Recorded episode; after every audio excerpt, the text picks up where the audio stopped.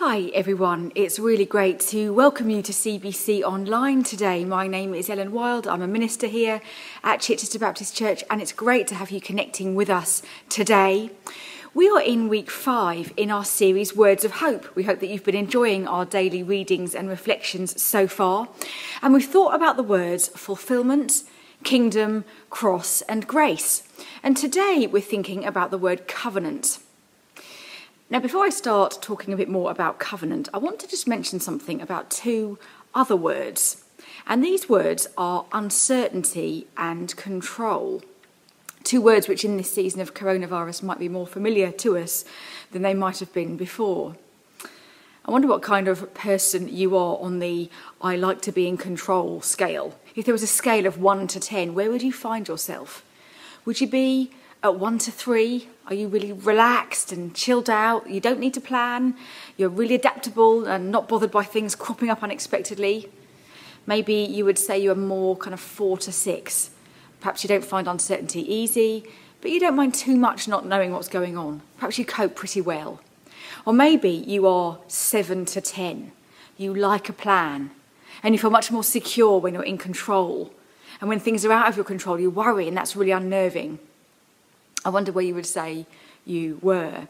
I imagine many of us, myself included, are up this end, up the 7 to 10 end. I know that I am. I like a plan. My life feels ordered and safe when I know where I am and what I'm doing. Feeling out of control is incredibly unnerving. It's not a nice feeling. We in the West have got a very low tolerance for uncertainty and for not being in control. Our whole culture and worldview shapes us. We're used to be able to planning for our future. We think we have a right to that, to at least feeling vaguely able to shape our lives and what we want. For most of us, we haven't made peace with uncertainty. And what the coronavirus pandemic has done is it's thrown everything up in the air for us all. On March the 15th, I stood here on this stage in our church building where I am right now, and I shared a message, as I often did on Sundays, to a busy, full church. And little did I know that that would be the last live message in the building for many, many months. The next day, we knew that we would have to close our building and that a full lockdown was to be ordered really soon. In those weeks, everything about your life and my life has been thrown up in the air.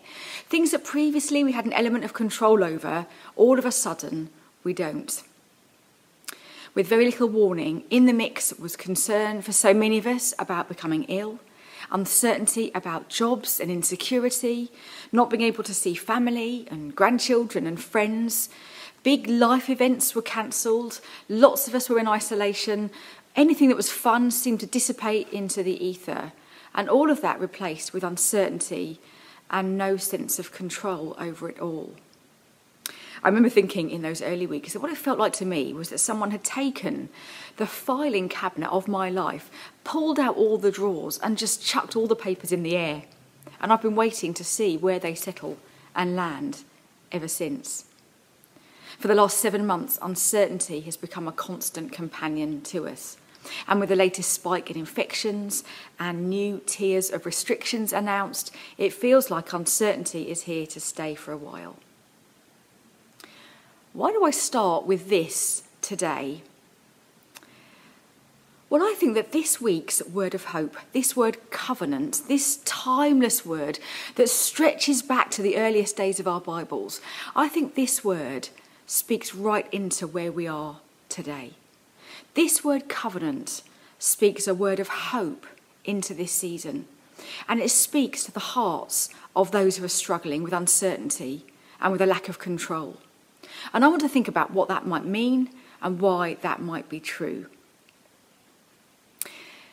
Covenants are one of the most important themes in the Bible because they act like a kind of backbone to our faith story. Our whole redemptive story as the people of God, the story of God redeeming and rescuing his people through Jesus, all of that is built right from the Old Testament on this idea of covenant. Another word for covenant is an agreement or a partnership. It's binding and it's permanent. I want to show you the beginning of a short clip which helps to explain what the Bible means by covenant and how God chooses to partner with us. It's only short, about a minute long. Have a look at this.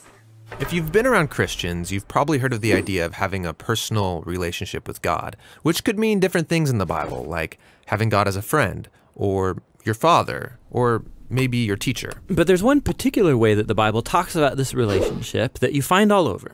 But strangely, we don't talk about it that much, and that's the idea of a partnership with God. A partnership like working alongside someone to accomplish a goal together. Right, and this is actually what you see at the beginning of the Bible. God creates this good world full of all of this potential. And then God appoints these unique creatures, humans, as his partners in bringing more and more goodness out of all that potential.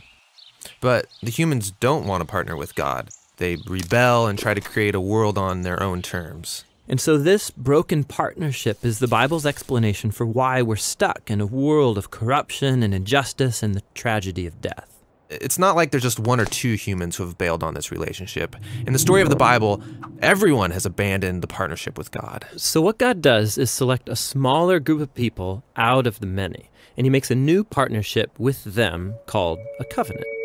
And in a covenant, God makes promises, and then in exchange asks his partner to fulfill certain commitments. And the purpose of all of this is to somehow use this covenant relationship to renew his partnership with everybody. So God has chosen to partner with his people in order to bring about his purposes. From Genesis onward, God enters into one covenant after another, one agreement, one partnership after another with various humans in order to rescue his world. God's rescue plan comes via covenant. And there are four key times in the Old Testament I just want to explain to you where God initiates a covenant with someone. And these build on each other towards a new covenant with the coming of Jesus, the covenant that we enjoy as his people today. After the initial covenant and commitment to Adam and Eve back in Genesis, the first key covenant is with Noah. God enters an agreement with Noah, a promise, and he promises him that despite humanity's evil, he will never destroy them again. He says in Genesis chapter 8, God said to Noah and his sons with him, I now establish my covenant with you and with your descendants after you and with every living creature that was with you, the birds, the livestock, and all the wild animals, all that came out of the ark with you, every living creature on earth. I establish my covenant with you. Never again will all life be destroyed by the waters of a flood. Never again will there be a flood to destroy the earth. And you will know what the sign of that covenant was, a sign of that promise. It was a rainbow, a reminder of God's covenant promise. So that first key covenant was with Noah, and the next key covenant was with Abraham. God promises Abraham, or Abram as he was known at first, that he would make him a great nation with many, many descendants, that they would inherit a promised piece of land in Canaan. And the promise, the covenant, was that God would bless all of humanity through this one man's family. He says in Genesis chapter 17, it says, Abram fell face down, and God said to him, As for me, this is my covenant with you. You will be the father of many nations. I will establish my covenant as an everlasting covenant between me and you and your descendants after you for the generations to come, to be your God and the God of your descendants after you. So we've got Noah and we've got Abraham. And then the next bit of the backbone of our faith story is the covenant with Israel. God rescues Israel from slavery in Egypt, and he promises to make them his own treasured possession. He says, you're going to be a holy nation. You're going to be a set-apart nation for me. Exodus 19, verse 5, God says, Now if you fully obey me and keep my covenant, then out of all nations you will be my treasured possession. Noah, Abraham, Israel. And then there's the Davidic covenant, the covenant with David. God establishes David as king over Israel and promises to make his name great. He says, David, I'll give you a royal kingdom in which the promises that I've made to Abraham and Israel will be fulfilled through your line. In Psalm 89, the psalmist says to God, I have made a covenant with my chosen one. I have sworn to David, my servant, I will establish your line forever and make your throne firm through all generations. Perhaps you can see this incredible redemptive story taking shape, how the covenants progressively build on one another, forming this backbone to our redemptive storyline. I love the coherence of the Bible and the way the narrative builds through for us. God preserved the world through Noah. He initiated redemption through Abraham. He formed this special, set-apart, holy people through Israel. And he promised a king through David to come.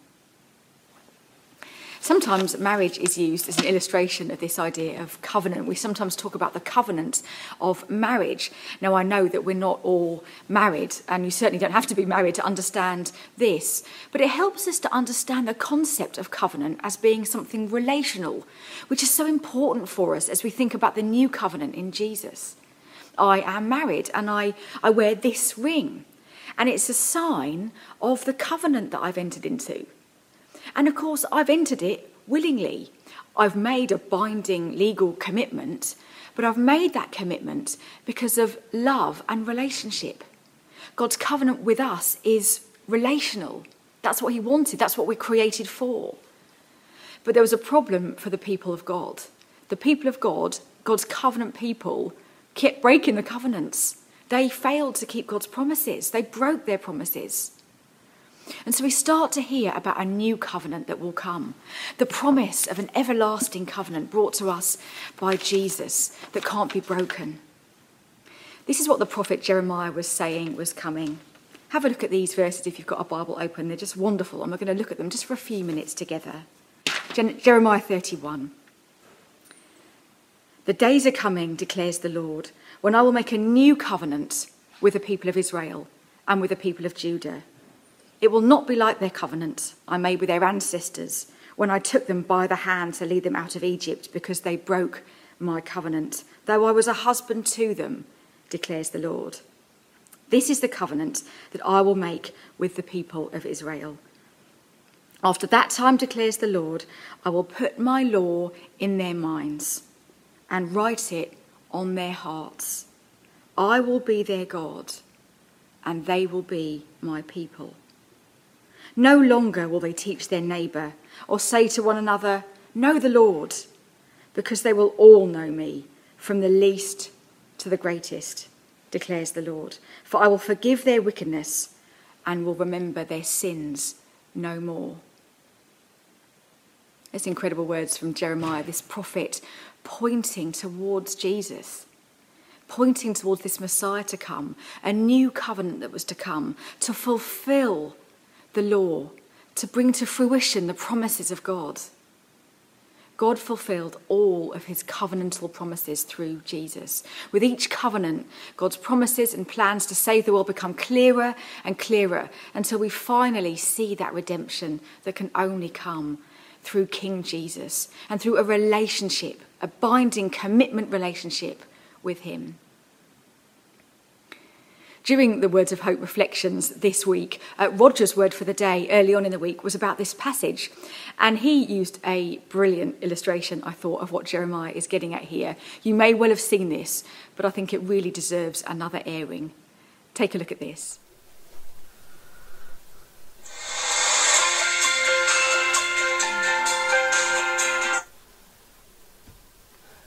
Hello, can I help you? Hello, is that Mr. Hubert? Speaking. Good morning, Mr. Hubert. It's Jeff Race from Heavenly Mobile, your mobile phone provider. Oh dear, this isn't about my debt, is it? I really am trying to pay it off. I really am. No, Mr. Hubert, it's not that. I haven't exceeded my data allowance, have I? I've spent a fortune on data. This is a nightmare.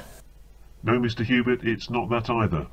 We've been planning for a while to change the nature of your contract, and I just wanted to bring you the good news of the revised terms and conditions. New contract?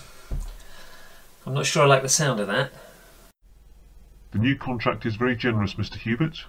For starters, we're giving you unlimited minutes and unlimited data. Sorry, but there's no way I'm going to be able to afford unlimited minutes and data. Let me finish explaining, sir. The offer is for unlimited minutes and unlimited data at no charge. no charge? That's insane. Why would you offer unlimited minutes and data at no charge? Come on, what's the catch? There's no catch. It's just that our customers have been unable to keep to the terms and conditions of the current contractual arrangements without incurring extra charges each month, and we'd really like them to benefit from the extraordinary service that Heavenly Mobile provides. Well, if that's true, then that's absolutely amazing. What about my existing debt? How long do I get to pay that off? That's another good piece of news, Mr. Hubert. Under the new contract, all of your debts are cancelled. Actually, they're completely expunged from our records. We'll have no record of you ever being in debt. Well, that's incredible. That sounds too good to be true. I'd love to sign up for this new contract. Mr. G. Race. Okay, that's great. Thanks very much for calling. Bye. A call from Mr. G. Race from Heavenly Mobile. This is what Jeremiah is talking about in our passage today, changing the nature of the contract, revised terms and conditions because people couldn't keep to the existing conditions, existing debt completely paid off, all at no charge. Seems too good to be true.